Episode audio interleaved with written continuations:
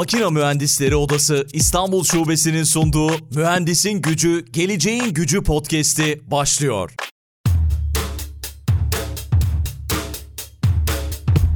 Mühendisin Gücü, Geleceğin Gücü podcast'inden herkese merhaba. Yeni bölümle karşınızdayız ve 11. bölüm oluyor bu bölüm. Bu bölümde Almanya'dan Aalen Üniversitesi'nde araştırmacı olarak görev alan, nerede? Malzeme Araştırma Enstitüsü'nde araştırmacı olarak görev alan Doktor Pınar Kaya hocamızı ağırlayacağız. Hocam merhaba, hoş geldiniz. Merhaba. Hoş bulduk. Peki hemen başlamadan önce biraz sizi tanıyalım isterseniz. Neler yapıyorsunuz şu anda Almanya'da Aalen Üniversitesi'nde Malzeme Araştırma Enstitüsü'nde araştırmalar yapıyorsunuz. Ama onun dışında belki biraz sizi tanımak isteriz. Sonra da konumuza, sorularımıza geçeriz diye düşünüyorum. Tamam. Ben böyle biraz geriden başlayarak ilerleyeyim. Malzeme Bilim ve Mühendisliği mezunuyum. Eski Anadolu Üniversitesi, şimdi Eskişehir Teknik Üniversitesi e, olarak ismi değişti biliyorsunuz. E, evet. 2007 yılında orada mezun oldum. İlk Almanya deneyimim aslında e, lisans esnasında Erasmus programından faydalanarak oldu. Hamburg Teknik Üniversitesi'nde bir dönem okuma fırsatım oldu Erasmus programıyla. Sonrasında aslında hep böyle Almanya kafamda vardı Almanya'ya gelme fikri. Ama lisans bittikten sonra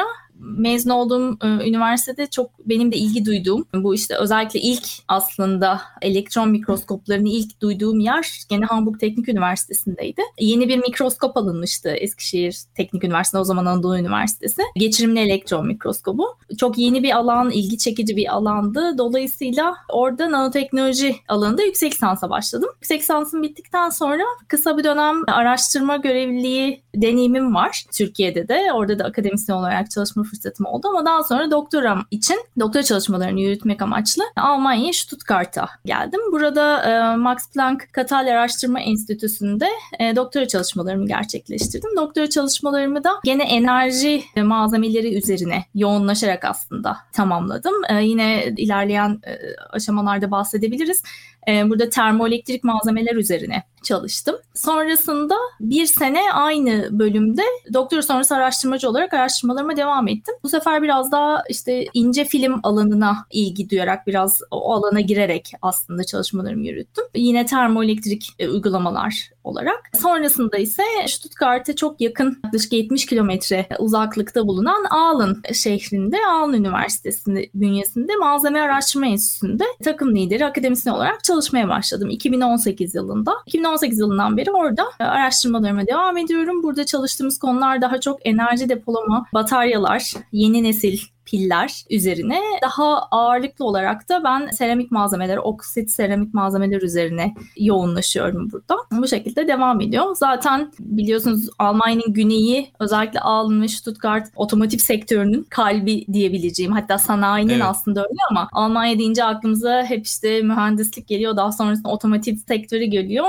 E şimdi tabii ki e-mobility çok gündemde. Bataryalar çok gündemde. Özellikle elektrikli arabalar için. Dolayısıyla çok avantajlı, şanslı bir bölgede aslında çalışıyorum. Çalıştığım üniversitede zaten sanayiyle ortak projeler yapan bir üniversite, bir enstitü. Bu da tabii ki gündemi aslında dinamik olarak takip etmemizi de sağlıyor. Çünkü projeleri zaten hani daha doğrusu proje desteği alabilmek adına zaten mutlaka sanayiyle ortak şeyler yapmanız gerekiyor. Bu da bir avantaj sağlıyor tabii bize. Evet benim zaten gözlemlediğim kadarıyla özellikle Avrupa'da tabii Almanya'dan çok fazla konuğumuz oldu. İşte Amerika'dan, Kanada'dan konuklarımız oldu. Hepsinin ortak söylemi üniversitelerin sanayi ile birlikte ortak çalışmalar yürütmüş olduğu ve bu belki bizim ülkemizden ayrılan bir şey. Mutlaka bizim ülkemizde de sanayiyle ortak çalışmalar yapılıyor ama benim gözlemlediğim kadarıyla burada çok daha fazla işbirliklerine gidiliyor. En azından bir akademisyeni mutlaka bulunduruyorlar bünyelerinde. Bir araştırmacıyı bulunduruyorlar diye düşünüyorum. O yüzden bir evet, avantaj genelde, yani. Evet aslında bu biraz şeyden geliyor. Ben tabii hani Amerika deneyimim yok. Gene Asya'dan çok fazla deneyim yok. Çin'de çok ön planda özellikle batarya alanında ama Almanya'daki sistem biraz daha farklı bir sistem. Üniversiteler işte teknik üniversiteler ve uygulamalı araştırma yapan üniversiteler var ki ben uygulamalı bilim yapan bir üniversitede çalışıyorum. Bu uygulamalı sanayiyle araştırma yapan üniversiteler aslında sanayiyle daha çok iç içe. Teknik üniversiteler veya işte enstitüler var. Max Planck Enstitüsü doktorumu yaptım. Yine Leibniz Enstitüsü var. Buralar ise daha temel bilim üzerine araştırmalar yapan enstitüler. Çok oturmuş, organize bir yapı var. Öyle olduğu için sanayi kiminle hangi aşamada aslında ortak iş yapacak onu çok güzel bir şekilde bağlantı kurabiliyor. Bir de tabii ki benim en çok dikkatimi çeken e, burada özellikle Ağlın'da başladıktan sonra sanayiyle ortak projeler yaptığım için oradaki araştırmalar nasıl yürüyor bunu görme fırsatım oldu. Burada sektörde de üniversitede yaptığınız kadar temel bilime yönelik araştırmalar yapabiliyorsunuz. Sektörde de laboratuvarlar yani ARGE kısmı üniversiteden çok çok çok da farklı değil. Farklı aşamaları var tabii ki. En büyük fark sanırım bu. E bu da tabii ki daha çok ortak çalışma fırsatını sunuyor. Çünkü iki taraf da aynı açıdan bakabiliyor aslında. Anladım. Bu bölümde evet. neler konuşacağız? Az çok bahsettik yani sizin uzmanlık alanlarınızdan bahsedeceğiz. İşte enerji depolama teknolojilerinden, işte bataryalardan bahsettiniz son dönemde çok fazla popüler. Önümüzdeki yıllarda önemi çok daha fazla artacak. Çünkü işte mobilite konusu gündemde. Bataryaların ömrünün uzaması gerekiyor. Böyle bir şey var. Malzeme biliminden bahsedeceğiz ve daha birçok şeyden de bahsedeceğiz tabii. Almanya'daki yaşamdan da bahsederiz. Dışında mühendis olmak nasıl bir şey, akademisyen olmak nasıl bir şey bundan da bahsederiz. Malzeme bilimiyle başlayalım isterseniz hocam. Malzeme biliminin tüm mühendislik alanı için öneminden bahsederek başlayabiliriz. Belki gelecekte nerede konumlanacak onu da bize anlatırsınız diye düşünüyorum. Tabii. Malzeme bilimi aslında en önemli mühendislik alanlarından biri. Özellikle son yıllarda daha ön plana çıkmış durumda. Ee, önceden çok da fazla bilinen ya da işte Türkiye'de iş ilanlarında çok da fazla gördüğümüz bir mühendislik alanı değildi. Daha böyle işte makine mühendisliğini daha çok görüyorduk örneğin. Kimya mühendisliğinden çok görüyorduk. Ee, ama malzeme mühendisliği aslında tam da böyle bütün mühendisliklerin ortasında çok interdisipliner bir bölüm. Yani siz bütün mühendislik dallarıyla ortak çalışabileceğiniz bir alan. Çünkü e, nihayetinde bir malzeme mühendisi ya var olan bir malzemenin performansını, özelliklerini e, geliştirerek farklı uygulamalarda kullanmayı sağlıyor veya yeni bir malzeme keşfediyorsunuz. Dolayısıyla bu işte bir örneğin arabayı düşündüğümüz zaman biraz daha makine mühendisliğine kayıyor ya da işte bilgisayarlarda kullanılan örneğin çipleri düşündüğümüzde biraz daha belki elektrik elektronik kısmına kayabiliyorsunuz. İnşaat sektörünü düşündüğümüzde işte inşaat sektörü belki hani deyince inşaat mühendisliği deyince çok da böyle hani malzeme bunun neresinde diyoruz ama aslında orada kullanılan malzemelerin birçoğunu da biz malzeme mühendisleri aslında modifiye ediyoruz ya da geliştiriyoruz özelliklerini evet. diyebilirim. Dolayısıyla malzeme mühendisliği çok temel bir alan. Zaten biz malzeme bilimi ve mühendisliği de işte okumuş mühendisler ya da işte mezun olmuş kişiler olarak biz herkes bilir bunu. Malzeme tetrahedronu olarak adlandırdığımız bir yapı vardır. E, bu tedri işte tetrahedron e, zaten dört üçgen yüzden oluşan çok yüzlü bir geometrik şekil. Ee, burada dört ana yapıdan bahsederiz biz. Biri üretim, diğeri o malzemenin yapısı, malzemenin performansı ve malzemenin özellikleri. Ve aslında e, işte üretim ve performans arasında siz malzemeleri geliştirdiğiniz zaman malzeme mühendisliği yapmış oluyorsunuz bir nevi. Malzemenin yapısıyla malzemenin özellikleri arasında bir bağlantı kurarak bu tetrahedronda e, aslında malzeme bilimi yapmış oluyorsunuz ve bunların ikisini birleştirerek etrafımızda gördüğümüz birçok uygulamayı geliştirmiş oluyoruz. Bu anlamda hep söyle, söylenen bir şey aslında malzeme bilimi olmadan hiçbir mühendislik olmaz diye iddialı bir cümlemiz de var hatta bizim böyle. evet, çok güzel. Ben, ben onu ben onu biraz daha böyle modifiye ederek şey söylüyorum. Elektron mikroskopları ile çalıştığım için mikro yapı dizaynı malzemede çok önemli olduğu için mikroskopi olmadan malzeme bilimi e, malzeme bilimi olmadan mühendislik olmaz diye daha böyle biraz daha modifiye ederek söylüyorum. Onu da galiba ee, şey LinkedIn sayfanıza da koymuşsunuz öyle gördüm. Evet evet çok e, e, iki, iki alanı da birleştirdiğim için onun çok önemli olduğunu düşünüyorum. Bir de tabii ki şey sadece mühendislik alanı olarak da bakmamak lazım malzeme bilim ve mühendisliğine. Burada temel bilimlerle çok ortak yanımız var. Yani bir malzeme mühendisi çok iyi kimya, çok iyi fizik bilmek durumunda. Mühendislik aşamasına geçmek için sizin temel olarak öncelikle bilim kısmını geliştirmeniz gerekiyor. E bu da tabii ki sadece mühendislik alanlarındaki kişilerle değil, temel bilim alanındaki kişilerle de ortak çalışmayı sağlıyor. Dolayısıyla önemli bir mühendislik alanı olduğunu düşünüyorum. Gelecekte konumlandırma kısmı ise dediğim gibi aslında çok şu anda en parlak dönemini yaşıyor diyebilirim malzeme mühendisliği. Ben ilk malzeme mühendisliğine işte girdiğim zaman sene 2002 o zaman hiç bilinen bir alan değildi. Yani hatta hep anlatıyorum böyle sorduklarında ben ÖSS tercihleri aşamasında dershanede işte annemle birlikte rehber öğretmenle görüşmeye gittik tercihleri konuşacağız. Ama böyle mühendis olmak istiyorum ama hep böyle işte hangi mühendislik olsa kimya mühendisine daha yakın hissediyorum kendimi bir yandan ama hangisi olsa acaba şeklinde tabii puanınıza göre de karar vermeniz gerekiyor. Dershanenin kapısının önünde o zaman işte Anadolu Üniversitesi malzeme bilim ve mühendisliği seramik mühendisliğinden yeni malzeme bilim ve mühendisliğine geçmişti. Böyle afişi gördüm. Dikkatimi çekti. Bir an durdum böyle. Ee, annemle birlikte hani böyle şey yapıyoruz. Ya dedim bu çok ilginç bir şey. Ondan sonra şimdi annem baktı tabii ki malzeme mühendisliği hiç duymadığı bir şey. Evet. Ee, ondan sonra şey yaptı. Ha olabilir falan yaptı böyle. Beni içeri soktu rehber öğretmenin yanına. Rehber öğretmen de aynı şekilde orada e, şeyi söyledi. Ya böyle böyle bir alan var aslında bak kimyaya ilgi duyuyorum diyorsun. Geleceğin mühendisliği diye şeyde reklamda o şekildeydi. Hmm. Geleceğin mühendisliği olacak bu diye.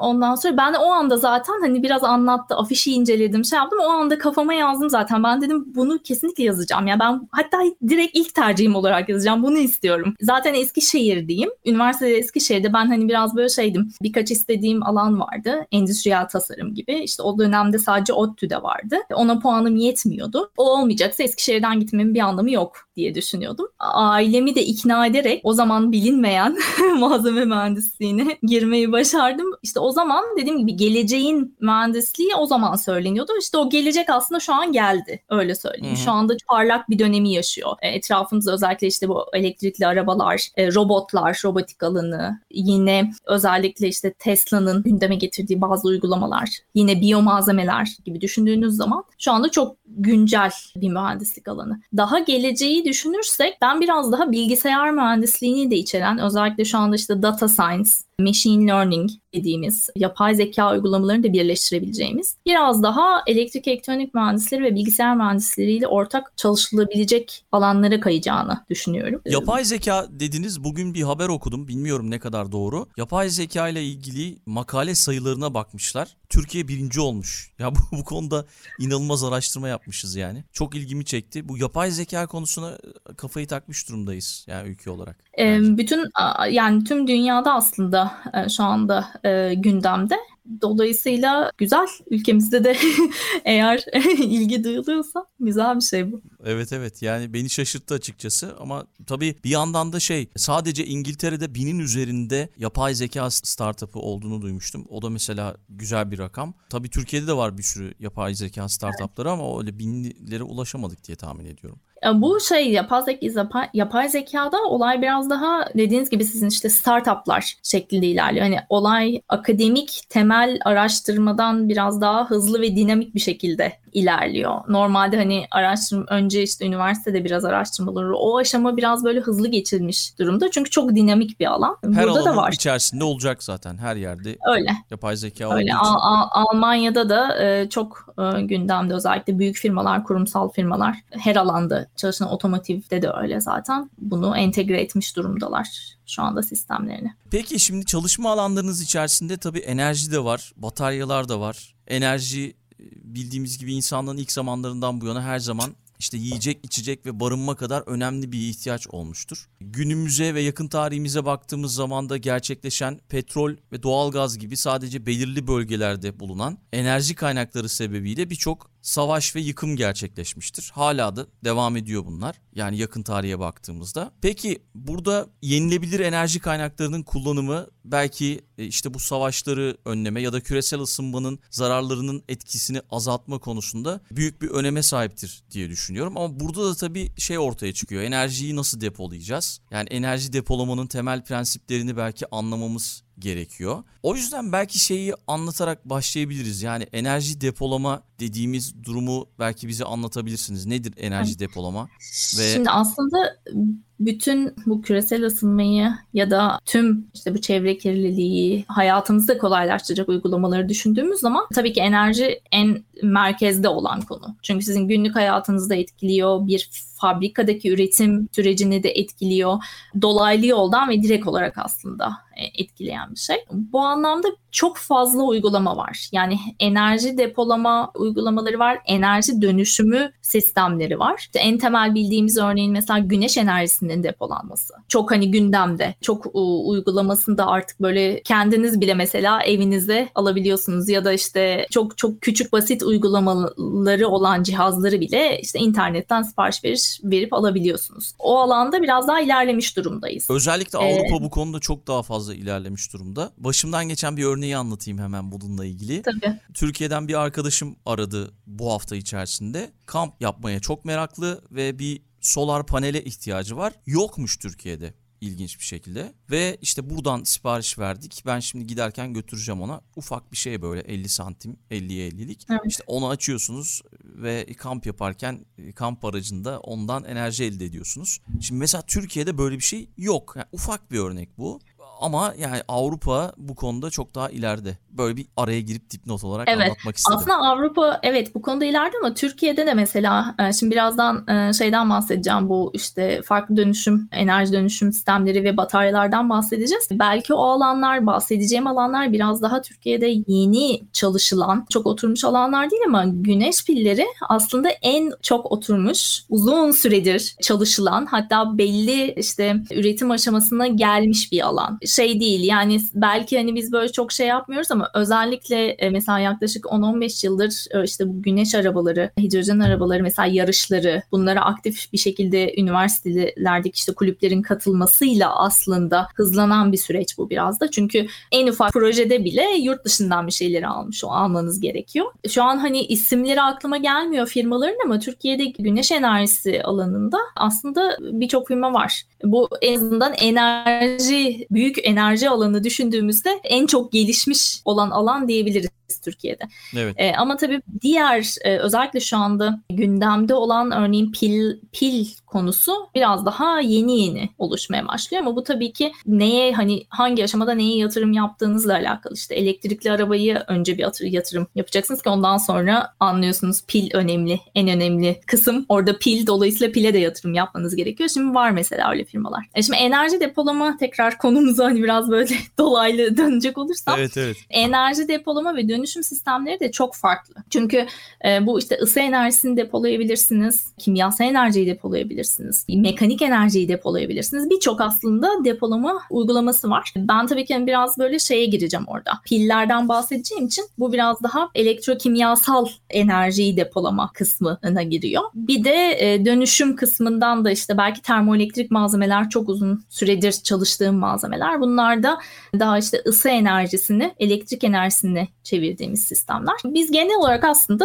termodinamik yasalarını kullanarak var olan enerjiyi farklı bir enerjiye aslında dönüştürerek fayda sağlıyoruz. Dönüşüm kısmı bu. Depolama kısmında ise farklı cihazlar kullanarak yine kimyasal enerji olabilir, mekanik enerji olabilir. Bunları depolayarak daha sonradan kullanmak amaçlı sistemler geliştiriyoruz. Bu anlamda tabii aslında çevreye etkisini düşündüğümüz zaman dönüşüm cihazları daha çevre dostu diyebiliriz. Çünkü orada biraz daha kayıp enerjiyi aslında dönüştürmüş oluyorsunuz. Depolama kısmında biraz daha belki kaybolan enerji daha fazla olabiliyor. Farklı tabii ki avantaj dezavantajları var. Bu anlamda dönüşüm belki biraz daha çevre dostu olabilir diye düşünüyorum ben. Çünkü zaten var olan bir şey. Ama genel olarak baktığımızda aslında iki sistemi de entegre ettiğiniz uygulamalar daha ön plana çıkacak diye düşünüyorum gelecekte. Özellikle bu işte akıllı evler, akıllı fabrikaları düşündüğünüz zaman hem depolama sistemlerinin olduğu ve bu depolama sistemlerinin birçoğunun aynı anda olduğu hem de dönüşüm sistemlerinin olduğu örneğin yapılar içerisinde belki yaşayacağız ya da o yapılar içerisinde üretim gerçekleştirilecek. Bu da tabii ki enerji tasarruf sağlayacak. E peki enerji depolama teknolojilerinden bahsetsek biraz. Belki buradan da batarya teknolojilerine gireriz. O konuda evet, çok um, çalışmalarınız var. Aynen batarya özellikle batarya alanında daha hani biraz daha bilgim var diyeyim. Batarya kısmında hani enerji depolama mesela ısıl enerji depolama sistemleri var. Bunları farklı termoelektrik modüllerle birleştirerek örneğin elektrik enerjisini çevirebildiğimiz sistemler var ama ben biraz daha uzman olduğum konudan e, devam edeyim. Pillerden Tabii. bahsedeyim ve hani işte pillerin belki şu anda hangi pilleri kullanıyoruz ve gelecekte hangi piller var şu an özellikle dinamik olan konular neler biraz onlardan bahsedeyim. Çünkü enerji depolama sistemleri açısından şu an en çok demde olan bir kapasitörler bir de bataryalar aslında. Bataryalarda tabii ki şu anda özellikle e-mobility dediğimiz kavramdan dolayı çok ön plana çıkıyor. Çünkü sadece elektrikli araba değil işte elektrikli bisikletler, robotlar, scooterlar bunların hepsi aslında yine batarya teknolojisine dönüyor. Aslında uzun yıllardır biz pilleri kullanıyoruz. Sadece işte farklı yapıdaki pilleri kullanıyorduk. Ne zaman ki tüm iyon piller hayatımıza girdi o noktadan sonra biraz daha hızlı gelişmeye başladı aslında pil sektörü diyebiliriz. Şu an hali hazırda en çok kullanılan piller lityum iyon pilleri. Bunların bir sonraki aşamasında ise e, lityum iyon pillerdeki olan bazı dezavantajları yok edebileceğimiz onlardan da bahsedebilirim. Katı hal pilleri dediğimiz bir alan çok gündemde. Sonrasında ise lityum iyon pillerden sonra yine çok gündemde olacak. Şu an aslında üniversitelerde araştırmaların çok fazla devam ettiği ama sektörde hani üretim anlamında henüz sadece bir örnek biliyorum. Örneğin ben Fransa'da bir firma sodyum piller. Biraz böyle bir süreç olarak ilerleyecek aslında. Şimdi pil pile baktığımız zaman aslında pilde bizim üç temel komponentimiz var. Bir tanesi anot malzemesi, bir tanesi katot malzemesi, bir de separatör dediğimiz ve sıvı örneğin elektrolit içeren bir yapı. Bu üç komponent de farklı malzemelerden oluşuyor. Bunların bazıları çevreye zararlı malzemeler. Bazıları örneğin işte bu sıvı elektrolit olarak bahsettiğim kısım örneğin şu an hali hazırda kullandığımız pillerde var ve bir sonraki dediğim bu katı hal piller örneğin e, bu sıvı elektrolitten oluşan bazı dezavantajlı durumları avantaja çevirmek adına geliştirilmiş piller. Şu anda hali hazırda üretimi gerçekleştiriliyor bu pillerin ama örneğin bir işte otomotiv sektörünü düşündüğümüz zaman bir otomobilde hala e, biz lityum iyon pilleri kullanıyoruz konvansiyonel lityum iyon piller dediğimiz. Bu konvansiyonel lityum iyon pillerde aslında belli bir başarı elde edildi. Özellikle bu elektrikli araba, elektrikli bisiklet sektörünü düşündüğümüzde hali hazırda şu anda işte en bildiğimiz firmalar Tesla, BMW bunların birçok elektrikli araçları var. Yine elektrikli bisiklet alanında da öyle. E, bunlar şu anda tabii ki bazı işte dezavantajlardan bahsettiğim dediğim enerji yoğunluğu ve güç yoğunluğu bizim için çok önemli. Bunların ikisinin de e, yüksek olmasını istiyoruz biz. Bunları geliştirmek adına birçok araştırmalar yapılıyor. En büyük dezavantajı ise lityum iyon pillerin bu sıvı elektrolit. Çünkü bu sıvı elektrolit siz bataryanızı şarj ettiğinizde ve discharge olduğunda kullanırken belli hacim değişimleri gerçekleşiyor bataryanızda. Özellikle işte hepimizin başına gelmiştir mesela bu e, işte telefonunuzdaki bataryanın mesela şiştiğini fark edersiniz. Evet. Ya da ee, bunun nedeni işte bunlar bunun nedeni aslında o sıvı elektrolitin genleşmesi ve bu şekilde bir hacim değişimi oluşması ve eğer o sıvı elektrolit içinde bulunan yapıdan bir sızıntı gerçekleşirse kısa devre yapıyor ve aslında bu patlama dediğimiz yangın oluşan işte yanan Tesla'ları hani görmüşsünüzdür mutlaka YouTube videolarında. Bunların oluşmasına neden oluyor. İlginç bir şey gördüm. Belki siz de görmüşsünüzdür. Bu hani yeni nesil kaykaylar var. Evet. O patlamış. Onun videosunu gördüm. Muhtemelen pili patlamıştır herhalde. Aynen bu pil pilden kaynaklanıyor ve pilin içerisindeki bu sıvı elektrolitten kaynaklanıyor aslında bu durum. Bu hacim değişimleri sonucunda sıvı elektrolitin dış yapıya çıkması ve kısa devre oluşması. Bu yeni nesil piller dediğimiz katı hal pilleri bu problemi çözmeye yönelik geliştirilmiş piller. Buradaki olay da aslında sıvı elektroliti biz katı bir malzemeyle değiştiriyoruz. Benim de şu anda araştırmalarını yürüttüğüm alan bu. Daha çok işte katı hal pilleri üzerine araştırmalar yapıyoruz. Seramik esaslı ya da cam seramik dediğimiz malzemelerle bu e, sıvı elektrolit ve separatör dediğimiz yapı yerine biz anot ve katot malzemesini sabit tutarak tabii ki daha işte uyumlu malzemeler de kullanabilirsiniz. Katı bir elektrolitle yer değiştirdiğiniz zaman e, bu yanma sorununu artık çözmüş oluyorsun. Tabii orada da farklı problemler var. Henüz şu anda e, üretim aşamasında e, tam olarak lityum iyon piller kadar oturmuş bir sistem yok. Dolayısıyla işte farklı startup firmaları farklı otomotiv firmalarıyla ortak çalışıyor aslında şu anda. Özellikle geçen yılın ortasından itibaren çok fazla firma işte hem büyük otomotiv firmaları hem de bu startuplar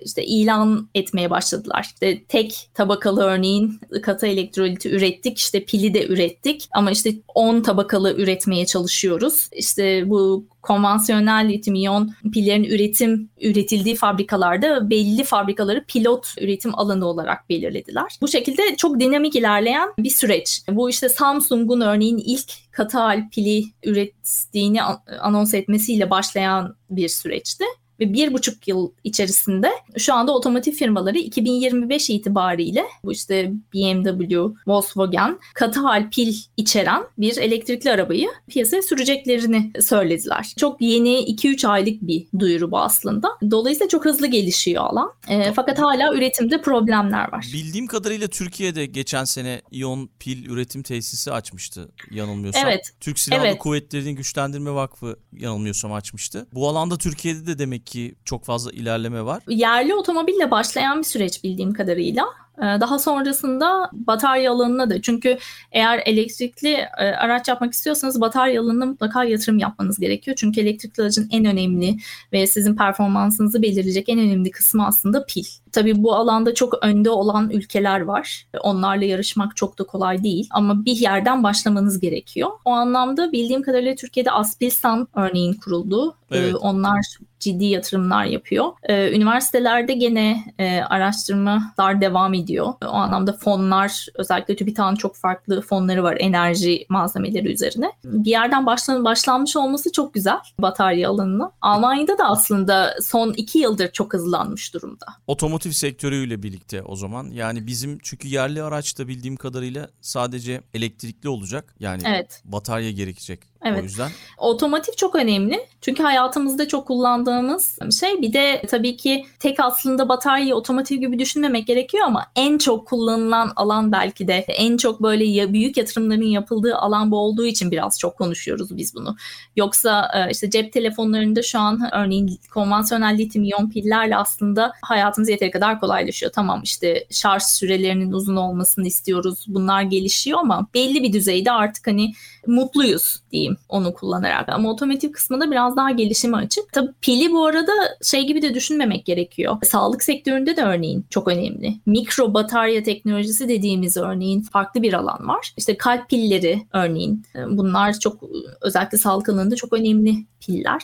Yine çok yeni gündemde mesela Elon Musk'ın e, Neuralink şirketinin ilan ettiği örneğin bu işte e, beyine çip takarak Örneğin e, oradaki sinyalleri işte okuma gibi bir uygulamaları var. E, o çipte örneğin yine mikro bir batarya kullanmaları gerekiyor. Yine robotik uygulamaları da çok önemli. Yani bu işte e, robotik uygulamalarına tabii ki savunma sanayi gibi de belki işte şey yapabiliriz. Boston Dynamics'in hani çok böyle sürekli videolarını görüyoruz. Ama bunu biraz da sağlık sektörü gibi düşünürsek aslında ameliyatlarda kullanılan robot tik yapılarda örneğin piller çok önem arz ediyor. Bizim bu son kullanıcı olarak kullandığımız pillerle ilgili yıllar önce böyle merak etmiştim. Bir araştırma yapmıştım. Yani yıllar önce dediğim belki 4-5 sene önce falan. Pil fabrikası yokmuş Türkiye'de. Çok evet. ilginç gelmişti bana. Yani hepsini ihraç ediyormuşuz. Ya Çin'den ihraç ediyoruz ya da işte markanın ismini söylemeyeyim bilindik bir marka var. Zaten o marka ele geçirmiş böyle Amerikan yanılmıyorsam. Ya o marka var. Bir de işte Çin'den gelen piller var. Türk markası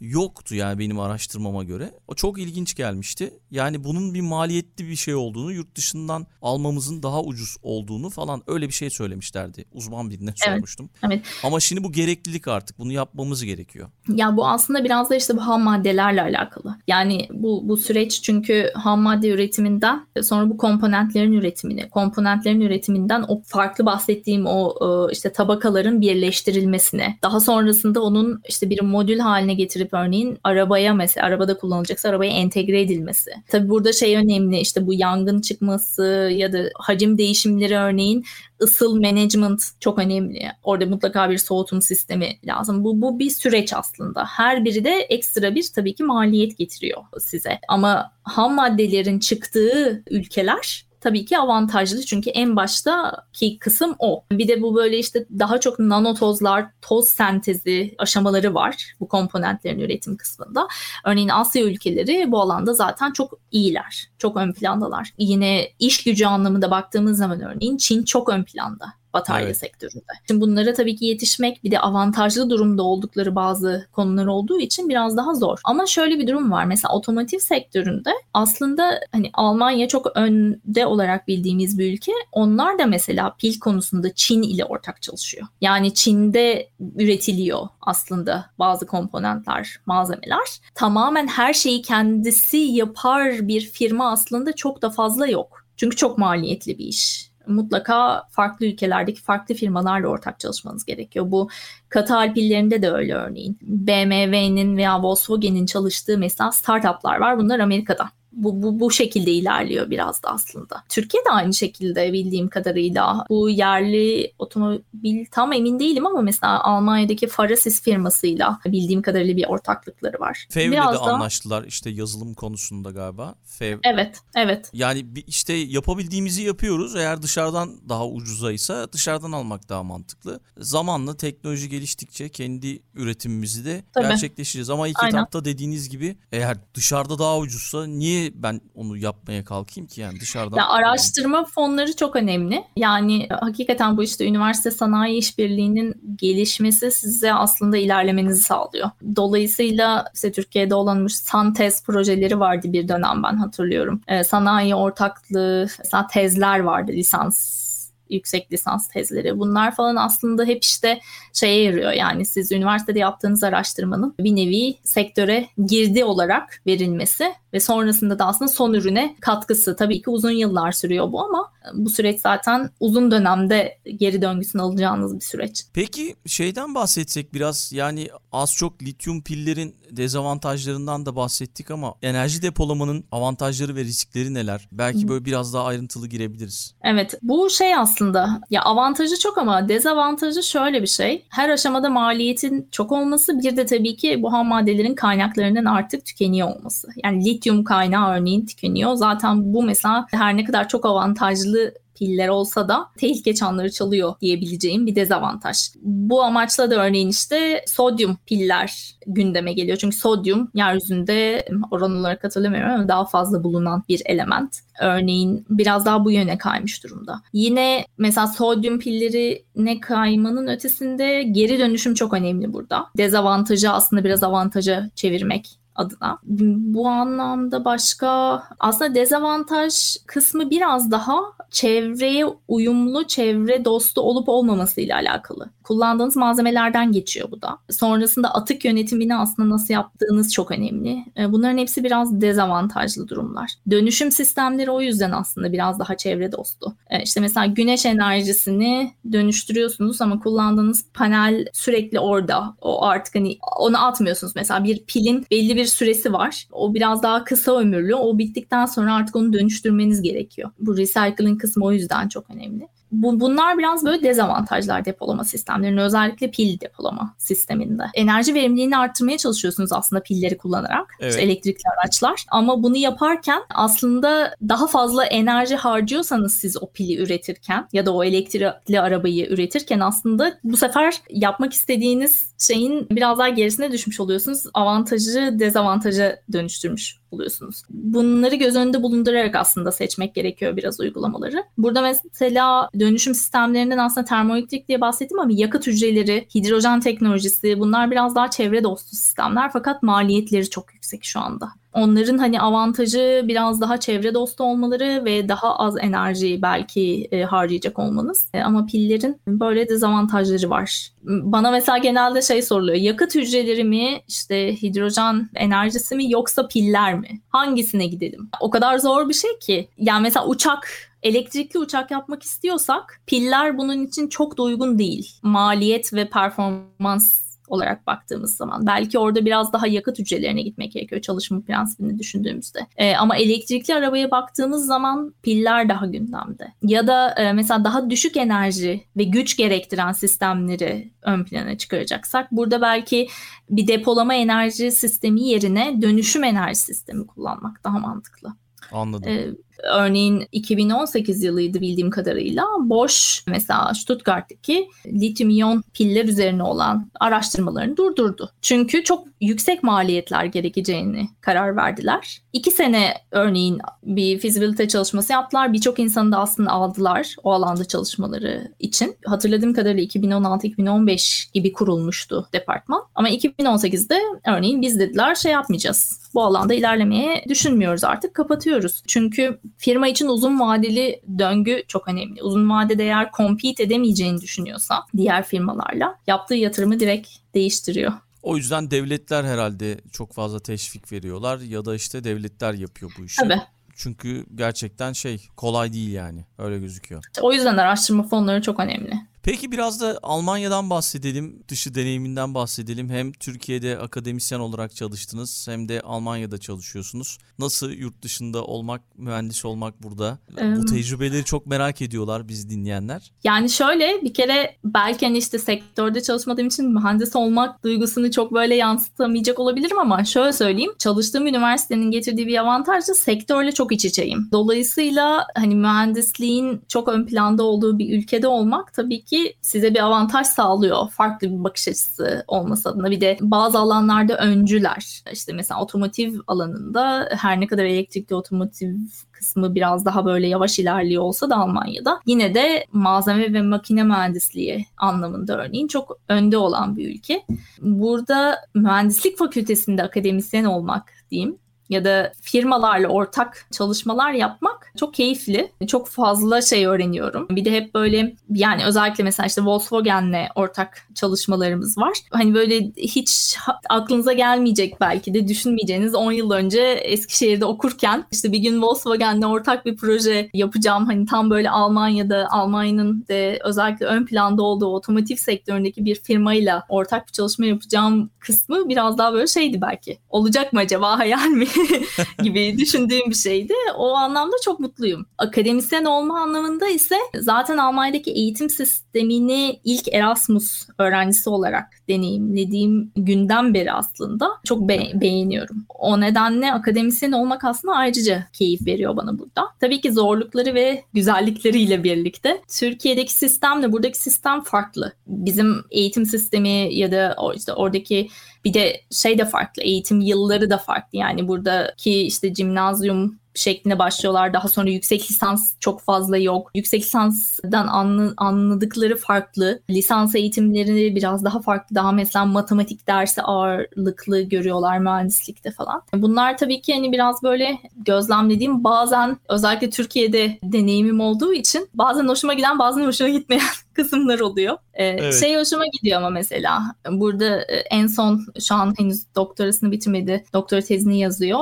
Ee, çalıştığım öğrenci makine mühendisliği mezunuydu ama malzeme alanında örneğin doktorasını yaptı. Daha malzeme ağırlıklı. Fakat makine mühendisliği altyapısını kullanarak örneğin deneylerini yaptığı sistemi kendi dizayn etti. Harika. Yani e, o deney düzeneğini kendisi oluşturdu. Bu mesela makine mühendisliğinin aslında çok temel olarak anlatıldığı, iyi bir eğitimin verildiğini gösteren bir şey. Yani onu birleştirebiliyor. Bu mesela biraz böyle benim gördüğüm en büyük fark buydu açıkçası. Biz biraz daha böyle belki şey yapıyoruz. Tek bir mühendislikte okuyorsanız o alanda biraz daha ilerlemeye çalışıyoruz. Bu böyle birbiriyle entegre şekilde bir şeyler yapmaya pek çalışmıyoruz. Biraz daha belki onu tavsiye ediyorum örneğin ben. İşte makine mühendisliği mezunuysa örneğin malzeme mühendisliği yüksek lisansı ya da doktorası ya da malzeme mühendisi ise eğer işte kimya e, mühendisliği ya da kimya bölümü yüksek lisansı doktorası yapmak aslında bu bakış açısını geliştiriyor. Onun dışında ben tabii Almanya'da Max Planck Enstitüsü'nde doktora çalışmalarımı yaptım. Orada temel bilim yapılan bir enstitü orası. Şu anda bulunduğum yer bir mühendislik fakültesi ve uygulamalı bilimi yapan bir üniversite. Bu ikisinin birbirinden çok farkı var. Bir yerde tamamen aslında biraz daha mühendislik bakış açısı kazanıyorsunuz. Biraz daha böyle e, mühendislik problemleri çözüyorsunuz. Hele ki işte bu firmalarla falan ortak şey yapıyorsanız aslında biraz daha firmaların problemlerini çözmeye yönelik aslında çözümler geliştiriyorsunuz. Bu işin farklı bir kısmı.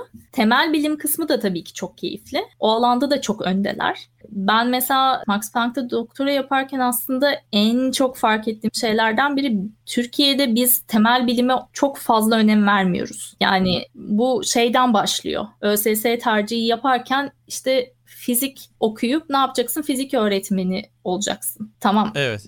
Yani fizik öğretmeni e, olacaksa fizik öğretmenliğini okuyor zaten yani. Ya da her fizikten mezun olan kişinin biz fizik öğretmeni olmasını beklemememiz gerekiyor. Yani bu kimya, biyoloji için de geçerli. Biraz daha böyle temel bilimlere önem vermek aslında sonrasında mühendislik alanlarının da gelişmesine yarar sağlıyor diye düşünüyorum. Bunlar farklılıklar. Onun dışında Almanya tabii ki en zor kısım Almanca. Evet katılıyorum. Gerçekten çok zor. Yani çok zor bir dil. Ben 2014'ten beri buradayım. Hala öğreniyorum. Hala öğreniyorum. Öğrenmeye çalışıyorum. Bir de tabii ki teknik Almanca çok daha farklı. Şu an iş yerinde işte bazı projeler tamamen Almanca. Tek, teknik kelimeler bunları öğrenmek çok daha farklı bir boyut. En en büyük zorluğu dil diyebilirim Almanya'da bulunmanın. Ama o da e, bilmiyorum şey hani her dil bir insandır lafı vardır ya farklı e, ya işte İngilizce biliyorum zaten. İkinci bir dili bir daha hani biz Türkiye'de aslında görüyoruz işte lisede e, görüyoruz belki Anadolu Sesi'nde okuduysak e, ama Türkiye'de gördüğümüz o ikinci dil biraz daha böyle şeyde kalıyor. Kağıt üzerinde kalıyor. Onu hmm. aktif bir şekilde konuşabiliyor olmak güzel bir duygu. Bir de şöyle yani Almanya'da İngilizceyi kullanarak da hayatınızı devam ettirebildiğiniz için Almanca tarafında belki birazcık böyle tembellik yapma şeyi bırakıyorsunuz kendinizde. O kesinlikle. Kendi, yani kendi ben ben onu ona kesinlikle katılıyorum ki ben onu yaşadım. Çünkü mesela işte çok iki temel farkların biri de bu. Max Planck Enstitüsü çok internasyonel bir yer. Her ülkeden farklı kişiler geliyor ve biraz daha günlük dil de İngilizce, iş dili de zaten akademik şeyde e, çalışıyorsanız akademik alanda İngilizceden kopması mümkün değil. Çünkü bilimin ve araştırmanın dili İngilizce. Bunu yani yapabileceğimiz bir şey yok. Bu böyle. böyle evet. E, dolayısıyla orada çok daha zor ilerletiyorsunuz. Ben Almancamı Alman Üniversitesi'nde başladıktan sonra daha hızlı bir şekilde geliştirdim. Çünkü hem üniversite ortamı, lisans öğrencileri Almanca konuşuyorlar. Bir şekilde iletişim kurmanız gerekiyor. Onun dışında çalışma dili Almanca. Yani yani. E, tamam işte İngilizce Almanca ortak yürütüyorum belki ama yazdığım birçok e-mail e, ya da aldığım maillerin hepsi Almanca genelde. Projeleri biraz İngilizce yürütüyoruz ama gene de Almanca bilmeden olmaz yani Olmuyor, burada. evet doğru. Peki odalarla ilgili biraz konuşalım. Dışında da siz böyle topluluklara katılma konusunda bayağı tecrübeniz var. Odalar konusundaki görüşlerinizi almak isterim. Makine Mühendisleri Odası İstanbul Şubesi'yle beraber yapıyoruz bu yayını. Mühendisin gücü, geleceğin gücü diyoruz. Ve neler söylemek istersiniz odalarla ilgili? Şöyle ben aslında Türkiye'deyken şeydi direkt malzeme bilimi ve mühendisliği odası yok. Metalürji ve malzeme var. Belki bunu böyle bir hani tek bir şeyde birleştirmek güzel bir şey. Çok fazla aktif bir şekilde Türkiye'deyken aslında odaların etkinliklerine ya da odalara katılmamıştım. Ama Almanya'da özellikle e, doktorumu bitirdikten sonra yani akademisyen olarak burada başladıktan sonra bir de mühendislik fakültesinde başladıktan sonra biraz daha yakından takip etmeye başladım aslında. Biraz da vaktim olmaya başladı aslında doktoram bitti ettikten sonra. Bu anlamda ben çok keyif aldım hem katıldığım etkinliklerden hem de tanıştığım çevreden. Odaların bence en büyük faydası ki keşke Türkiye'deyken aslında biraz daha erken şekilde aktif örneğin katılım sağlasaydım diye düşünüyorum. Bence üniversitede okurken falan aslında biraz böyle katılmak gerekiyor. Çünkü bir network oluşturmanızı sağlıyor. Bence bu çok önemli. Özellikle mühendislik alanına baktığımız zaman her bir mühendislik aslında birbirleriyle aynı dili konuşmuyor. İşte o odaların etkinliklerinde aslında bir nevi ortak bir noktada nasıl buluşursunuz? Hani aynı dili konuşmayı nasıl yaparsınız? Ee, onu biraz görüyorsunuz bence. Bilgi alışverişi ve paylaşımı çok güzel. Sosyal anlamda network oluşturulması çok güzel bir şey. Bence odaların en büyük faydası bu diye düşünüyorum. O yüzden de zaten biraz daha erken bu aktivitelere katılması gerektiğini düşünüyorum ki keşke ben dediğim gibi katılsaymışım çünkü öğrenci iken eğer bir etkinliğe katıldığınızda orada işte çok farklı e, statülerdeki, farklı görevlerdeki örneğin mühendislerle tanışmış olmanız sizin kariyerinizi aslında planlamanıza yardımcı olacak bir şey. E, bu anlamda çok olumlu düşünüyorum. Burada Almanya'daki e, Mühendisler Mimarlar Birliği de çok güzel etkinlikler yapıyor. Yakından takip etmeye hatta katkı sağlamaya çalışıyorum ben de Süper. elimden geldiğince. Harika. Peki çok teşekkür ediyorum ediyoruz Pınar Hocam katıldığınız için. Değerli bir yayın oldu yine. Yine çok şey öğrendik. Çalışmalarınızda başarılar diliyorum. Katkınızdan dolayı da çok çok sağ olun. Ben teşekkür ederim davetiniz için. Çok keyifli sohbet oldu benim için de. O zaman son sözü sana bırakıyorum hocam. Mühendisin gücü, geleceğin gücü.